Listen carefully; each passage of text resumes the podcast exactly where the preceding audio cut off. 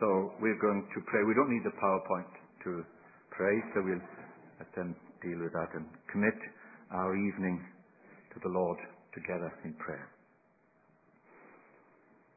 Just to take uh, a moment now to settle our hearts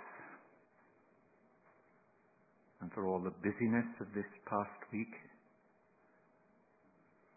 to breathe in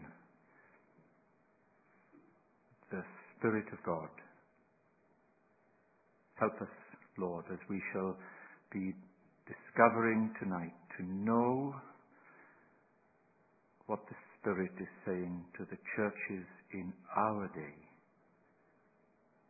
And give us the courage to follow in the direction that you lead as we confess that each of us in varying degrees are shot through with prejudice. We pray for the liberating grace and power of your love to come again.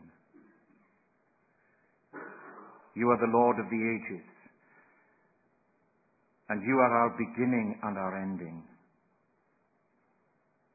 So we come to you tonight, whom to know is eternal life, and whom to serve is perfect freedom.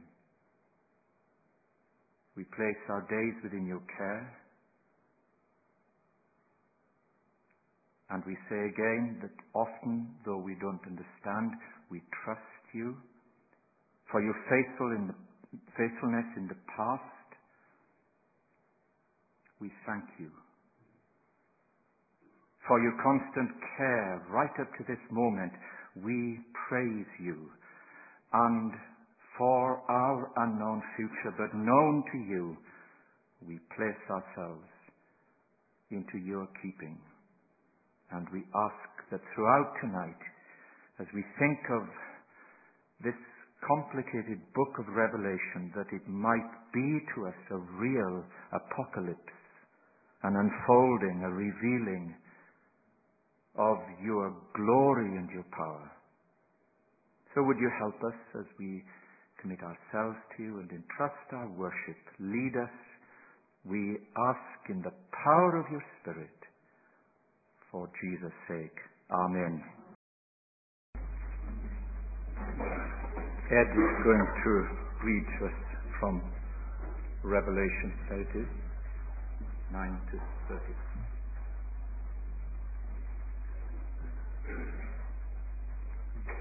Revelation chapter 1, verse 9.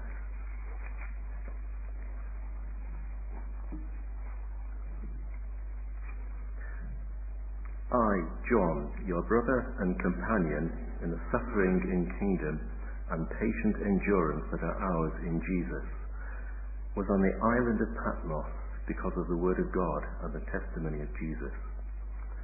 On the Lord's day I was in the Spirit, and I heard behind me a loud voice like a trumpet, which said, Write on a scroll what you see, and send it to the seven churches to Ephesus, Smyrna, Pergamum, Thyatira, Sardis, Philadelphia, and Laodicea.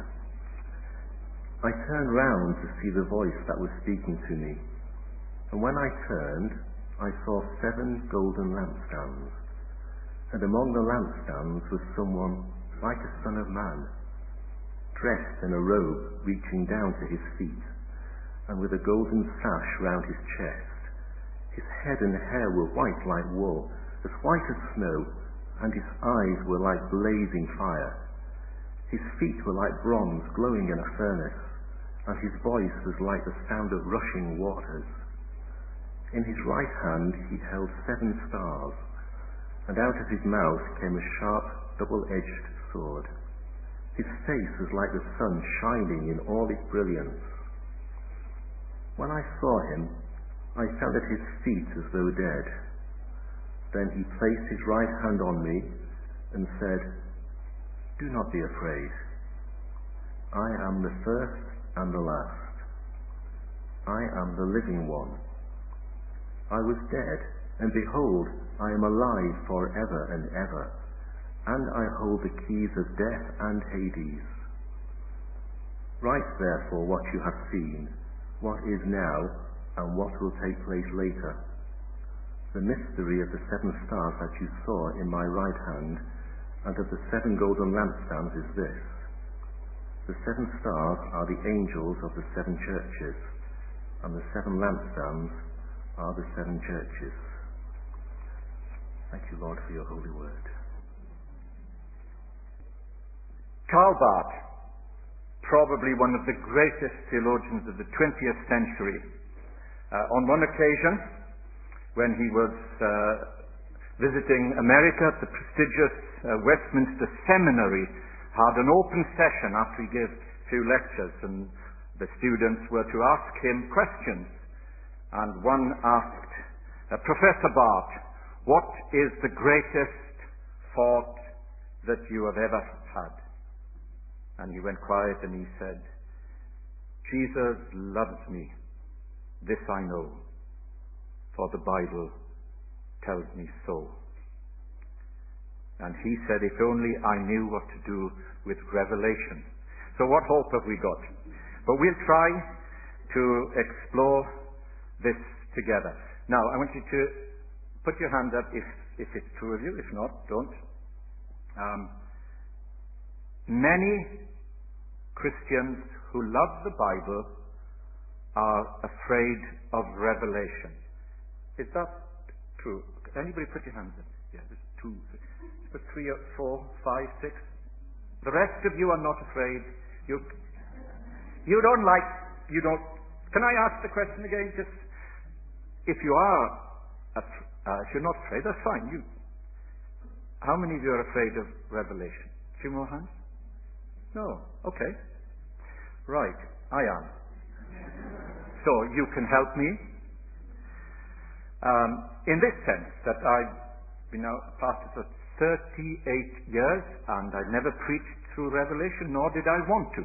But at least before retiring, we sh- should do so and then move on. so, here we go. The final book of the Bible has often been a source of uh, confusion and not a little conflict. I guess we've tended to veer into either one or two unhelpful directions. Either making detailed charts, as in my younger day that used to happen, of events predicting the coming of the Lord, the last times, or possibly avoiding the book altogether. David, are you bringing my PowerPoint up? It's not. It's not showing. Rob, perhaps you could. Okay, I'll carry on, and if it doesn't show, that's okay. But it, it would help. So those are the two sort of um, uh, camps, and some people have said better avoided altogether. But I ask you, when some of our Jehovah Witness friends who are often very serious and thoughtful people knock our door and plunder into revelation, why do we stand there not saying anything to them? I'm not saying why should the devil have all the best of revelation, but I'm tempted. So I want to say three things. First of all, by way of uh, introduction here. As we journey through Revelation, I want us to at least agree on three things. The first is this what is revealed is not primarily a scheme or a plan or something like that. It is about someone. From beginning to end, from start to finish, it's about someone. The babe in Bethlehem is the one who is now the sovereign Lord of the universe. And ultimately, everything will come under his sway. He is not a gentle Jesus whom we can have as our little pet lamb to call upon. He's the sovereign Lord whom John, as we sang, fell at his feet like a dead man. I think we're on slippery ground if we stray too often from not having that sort of encounter with this Lord. Secondly, what is revealed here is essentially a pastoral letter. That's what it is. Allowing us to see the compassion of John's heart for the church, the fledgling church, which is struggling with all sorts of things, as we've looked in those seven churches. So it's not the cleverness of his mind, but his pastoral heart. If you've seen uh, the film Mandela, you could picture John on the Isle of Patmos working in that stone quarry and looking out onto perhaps um, Table Island as he did, or John is looking out into the area of the seven churches and thinking, how are they doing? How are they getting on? And his longing for these churches are expressed in this letter. Okay? And thirdly, third thing that we can agree on as we approach this is that what is revealed, and I hope that you can, we can get into this the next couple of weeks, and it's new ground for me, and I think it will be for all of us, is a new way to express truth that is taught. Let me um, quote, uh, there's a quote from uh, Eugene Peterson, who has written helpfully uh, about the Bible in many ways. And he says this The revelation adds nothing of substance to what we already know. The revelation adds nothing of substance to what we already know. I read the revelation not to get more information, but to revive my imagination. There's the quote there. Now, so I hope that's true for us. Sometimes, even as Christians, we're in information overload. May well be a point of asking, do we need two sermons on a Sunday and a Bible study during the week? So this isn't so that now we accumulate more knowledge, but you see it there to revive perhaps my dormant uh, imagination because it's a picture book. If you like books with pictures, you will love Revelation. So, it brings us to the climax, of course, of that third point, and it's this that if it makes us just a little more in our lives, where we're at, whatever our plans, whatever age, we find ourselves young or old, that we would cry even louder, Maranatha, come Lord Jesus, come Lord Jesus. So those are the three things that I would hope are true of all of us when we uh, approach this. I want to do, all I'm going to do now is to try to answer two questions. Okay? The first is this, how do we read Revelation?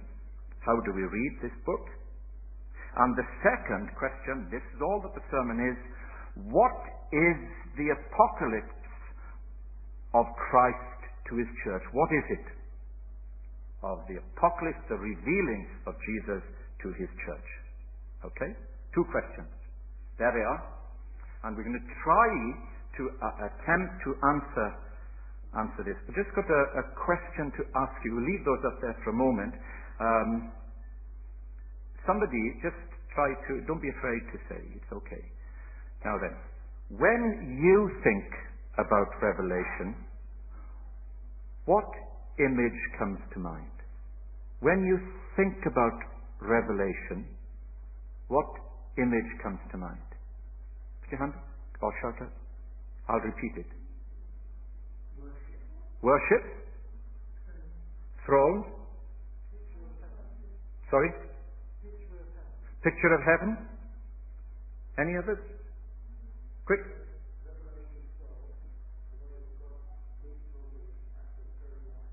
Right, God meeting our needs at the very last moment. Any others? Anything more bizarre? Consequences. Thank you. Okay.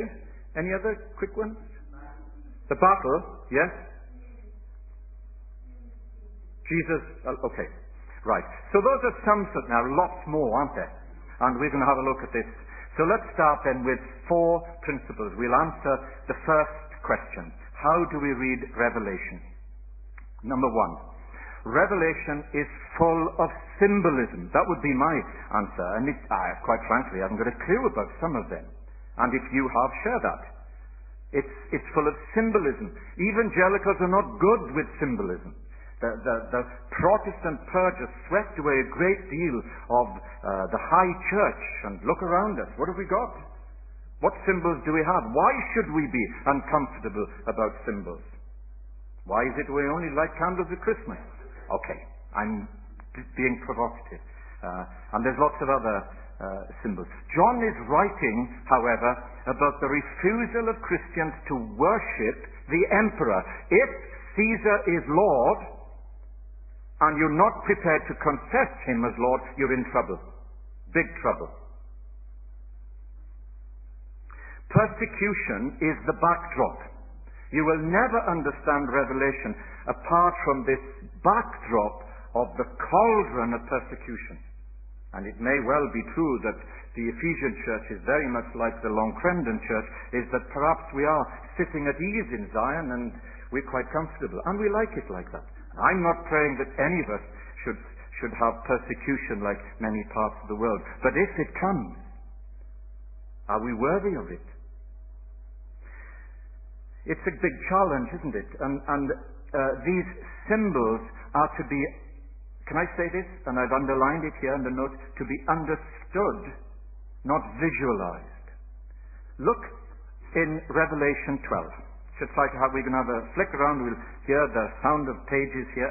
Revelation 12. Here's an interesting, and I want you, don't hold back.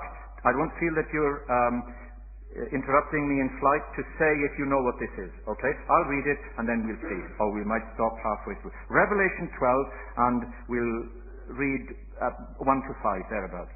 The woman and the dragon. A great and wondrous sign appeared in heaven, a woman clothed with the sun, with the moon under her feet, and a crown of twelve stars on her head. She was pregnant and cried out in pain as she was about to give birth. That's the first sign. Then another sign appeared in heaven. An enormous red dragon. Yesterday was St. David's Day. This red dragon is not good. I know. Be glad this time next Sunday to see if the dragon's flying high. We play England. But this is different to that. Okay? So here is this red dragon with seven heads and ten horns and seven crowns on his head. His tail swept a third of the stars out of the sky and flung them to the earth. The dragon stood in front of the woman who was about to give birth so that he might devour her child the moment it was born. Verse 5 She gave birth to a son, a male, who will rule all the nations with an iron scepter, and a child was snatched up to God to his throne. And then you read on. What, what is that telling us very quickly? Any idea? Okay. Yes? Right. So you've got Jesus being born, you think of the Nativity, that's right, and the destruction of the child, and all the implications of that. And it's a much bigger scene, of course, as we, we think about it later on. Okay. The point I'm making, if you were now, and some of you are artistic, I think if you were to visualize this, to me it's almost grotesque. All these heads and the dragons, all that sort of stuff. The challenge is for us to understand it. To understand it. That is always the big challenge. And if you say, what is the Spirit saying to the churches to understand the days in which we live? It's always to understand. Not to make us clever, to make us clear so that we know about the days that we are living in. Turn to um, Luke 24, just to see how Jesus gives this, uh, an example of this. Luke 24 the, these resurrection appearances. Don't forget we're saying the thrust of this is to understand. And in Luke 24, breaking into this um, explanation that Jesus is given to these incredibly depressed and discouraged disciples. Their hopes are shattered, their dreams have gone, they're going back home, it's the end of the business. And Jesus said to them, verse 25, Luke 24, How foolish you are, and how slow of heart to believe all that the prophets had spoken. Of course, Revelation 12 is a quotation from the prophets, the book of Daniel. Did not the Christ have to suffer these things and enter his glory? Who wants to snatch him away? And then beginning with Moses and all the prophets, he explained to them, that's the key word, in all the scriptures concerning himself. Come back to Revelation. Um, we'll go on to the second point a bit quicker this time. So Revelation is full of symbolism, and we're going to try to uh, open this up in, in the course the next couple of weeks. Revelation addresses three areas, and I say this deliberately because of the way other people have handled this book. It addresses the past, the present, and the future.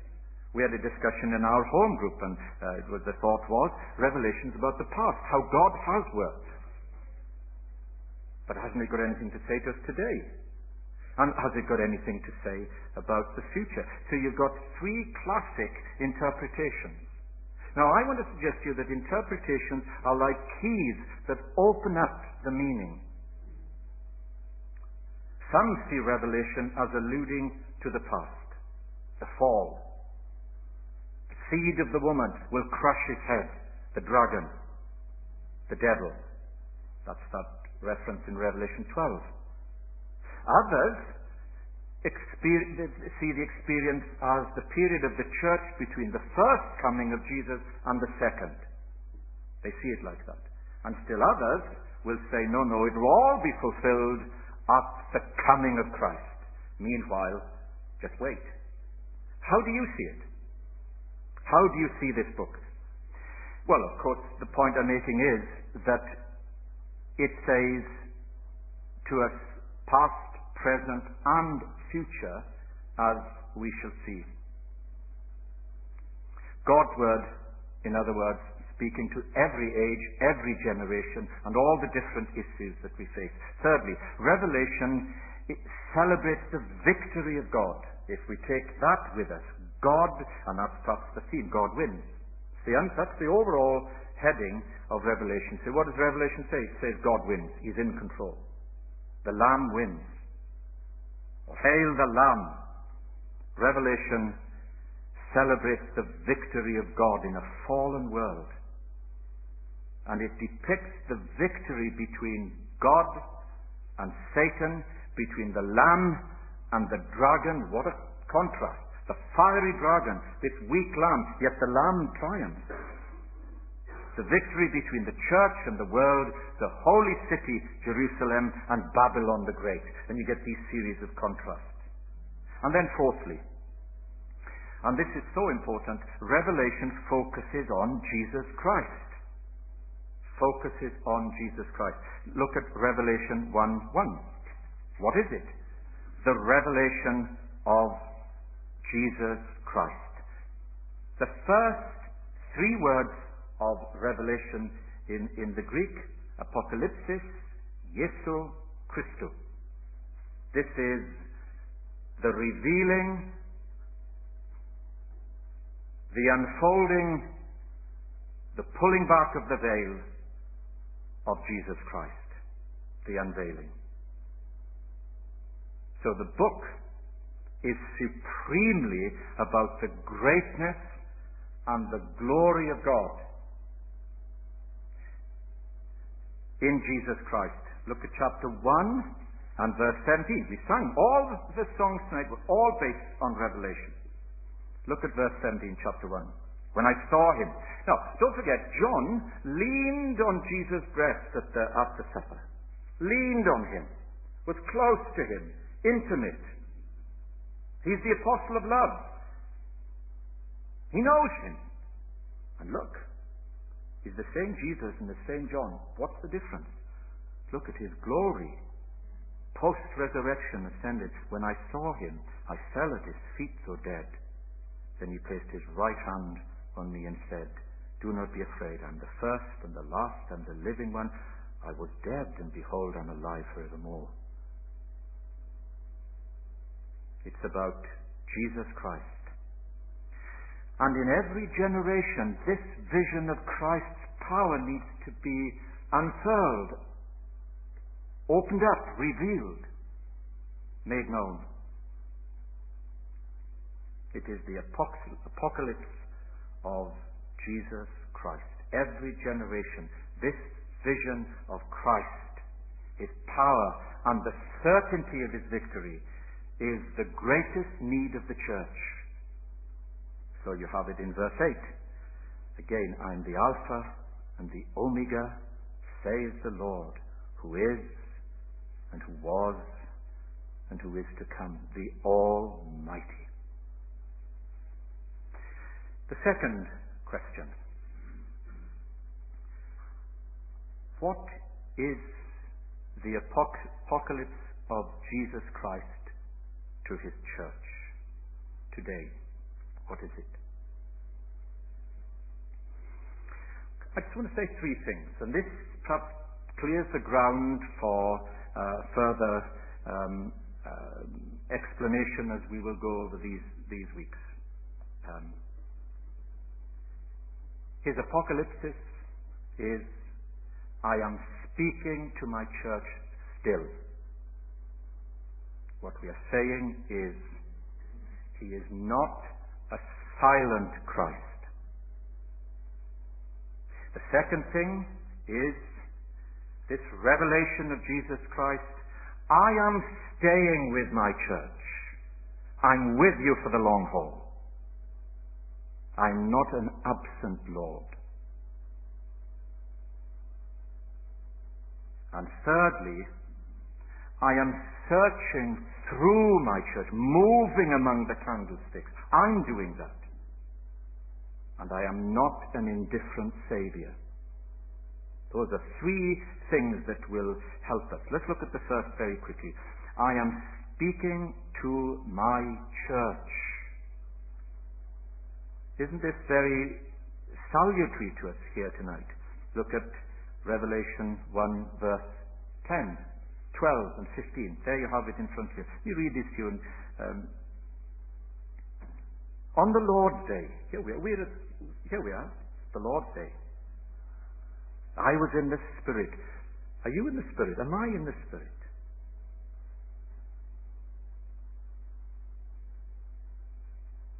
And I heard behind me a loud voice like a trumpet, which said, Write on a scroll what you see and send it to the seven churches. And those seven churches represent the living church of Jesus Christ today. And look at this.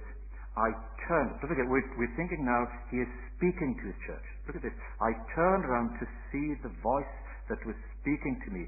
When I turned, I saw seven gold lampstands. And among the lampstands was someone like the Son of Man, quote unquote. Where does that come from?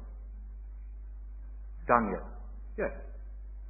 See, the thing is to, to make these connections. How did Jesus go through life?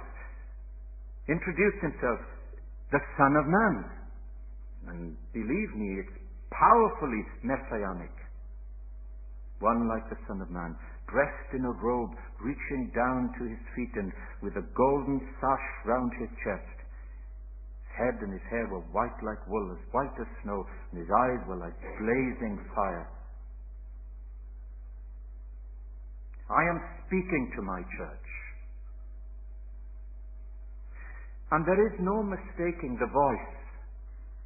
You you answer the phone, you know it is within about, people say, two words. You notice you get used to that.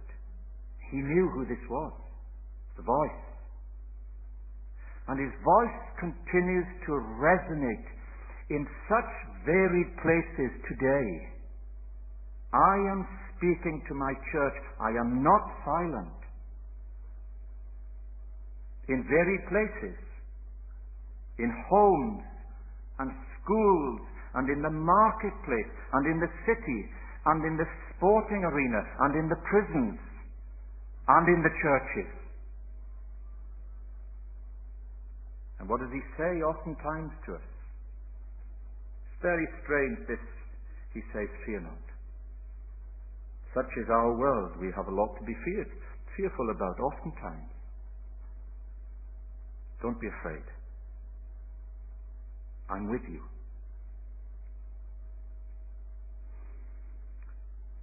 In the totality of human experience, don't be afraid.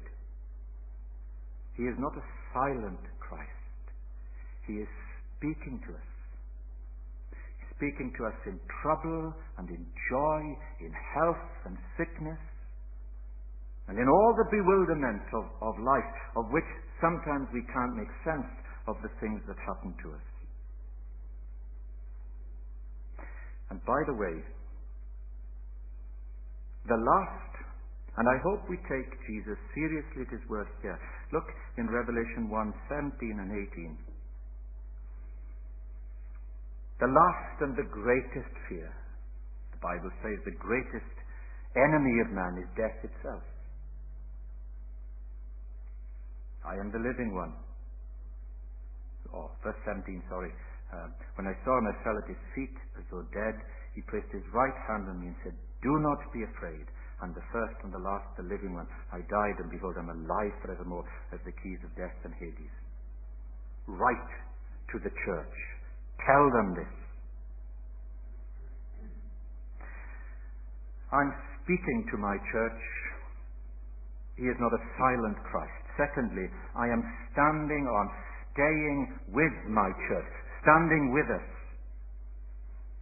So, read on.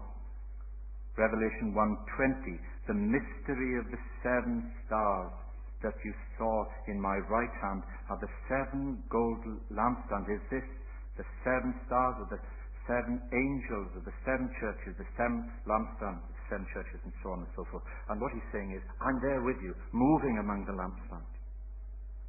I'm not an absent landlord. I'm the sovereign Lord. He is one like the Son of Man, the one who stood with Shadrach, Meshach, and Abednego in the fiery furnace and wasn't consumed, and the one who's appeared at various times before his incarnation. And why shouldn't he appear to us in his post incarnation, post resurrection, post ascension, coming to us? I am staying with my church. The most frequent title that Jesus used to his life, the Son of Man. And it's a powerful thing, identifying that he is the Lord, and yet he's one with us in our humanity. Just flick to, to, Daniel if you can find it. If not, just listen and I'll read it to you. This is because um, some of these quotations do help, and when you do see uh, our JW friends, this will help us. They made a lot of uh, Daniel and Revelation. Daniel 7. Um, it's no good me giving the page number, but if you can't, it's okay. Daniel 7 and verse 9. I was thinking about the Son of Man I'm staying with my church. I'm with you. Okay, very quickly. I looked. Thrones were set in place, and the Ancient of Days took his seat. The term that is used of Jesus. He's the Ancient of Days. His clothing was as white as snow. The hair on his head was white like wool. His throne was, was flaming with fire and its wheels were all ablaze, a chariot of fire, symbol of great power and glory. Verse 10 A river of fire was flowing, coming out from before him. Thousands upon thousands attended him. Ten thousand times ten thousand stood before him. The court was seated, and the books were opened. Then I continued to watch. Because of the boastful words the horn was speaking. I kept looking until the beast was slain and its body destroyed and thrown into the blazing fire, the ultimate destruction of the devil. The other beasts had been stripped of their authority, but were allowed to live for a period of time. In my vision at night I looked, and there before me was one like a Son of Man, coming with the clouds of heaven he approached the Ancient of Days and was led into his presence and was given authority, glory, and sovereign power. All peoples, nations, and men of every language worship him. His dominion is an everlasting dominion, and he will not pass away. And his kingdom is one that will never be destroyed. Now you see John's taking that up and giving new life to it. And we need to take the book of Revelation up and give new life to it in our day. I am staying with my church. I am not an absent Lord. And lastly, and very quickly, I am searching, and this might be a bit more uncomfortable, I guess. I am searching through my church. And I am not an indifferent Saviour. Revelation 1.17, when John saw the glorified Christ, he fell at his feet. And so to all the seven churches, um, you, you will see, just come back to Revelation again and very quickly look at, as I said, you can uh, see it, there is, there is a theme for all of them. Though they've all got different problems and different issues, as often is the case, yet he says, this is his searching. Revelation 2, 7, 11, 17, 29, 3, 6, and so on. All the same thing. And what is it? He, she, us, we who have an ear, let them hear what the Spirit says to the churches. To him, to them who overcomes, I will give the right to eat from the tree of life, which is in the paradise of God. And then there's variations of promises as we overcome. But He searches us. He's moving among the, the lampstands. The Holy Spirit's task often is to sift, to search, to sanctify, if you like, purge us oftentimes in that refining process. And we have many setbacks as we seek to follow the Lord Jesus, as we listen to his voice, as we enjoy his presence. And I hope we are receptive as he speaks to us and searches us. The great psalm speaks about creation. It's Psalm 139 about human birth and its mystery. But the climax of it is this to stop and stand in awe and say, Search me, O God, and know my heart. Test me and know my anxious thoughts, for I have many. And see if there be any offensive way in me, and lead me in the way everlasting. Search me. And Christ is still searching through his church refining, changing, transforming, disturbing, comforting. And all of as, as Hugh suggested, as to one of the great themes, is caught up in our response to worship. We worship Him. Couldn't really decide on a, on a final song or hymn. It's, it's tricky, all these themes that come together.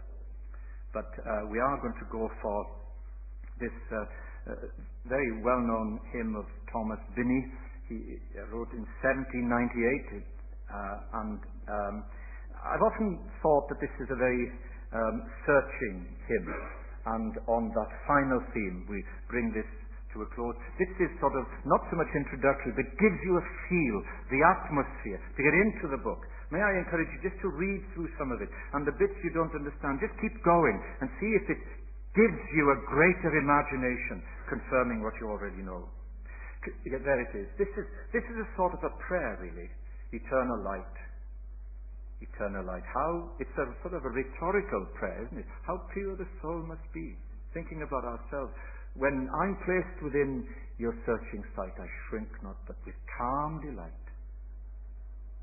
can live and look on you, or here it says, can face such majesty. Well, let this be our prayer. May I encourage you to keep uh, reading and uh, thinking and exposing your heart and mind and supremely your imagination to what the Spirit is saying to the church in our day. And let's trust and pray it'll be something that will help us to know His transforming power. We say this is, this is our day, a day where we can experience greater awareness of His power and His presence. I'm speaking to my church. I'm with you. I'm with you always to the end of the age. I am with you. And I'm continuing to search to bring the best out of you. That's what he's doing. Just to borrow a prayer from book of Jude. To him who's able to keep us from falling and to present us before his glorious presence without fault and with great joy. To the only God our Saviour be glory majesty, power, and authority through Jesus Christ our Lord, before all ages, now and forevermore. Amen. And may we share in the grace. The grace of our Lord Jesus Christ, and the love of God, and the fellowship of the Holy Spirit be with us all, evermore. Amen.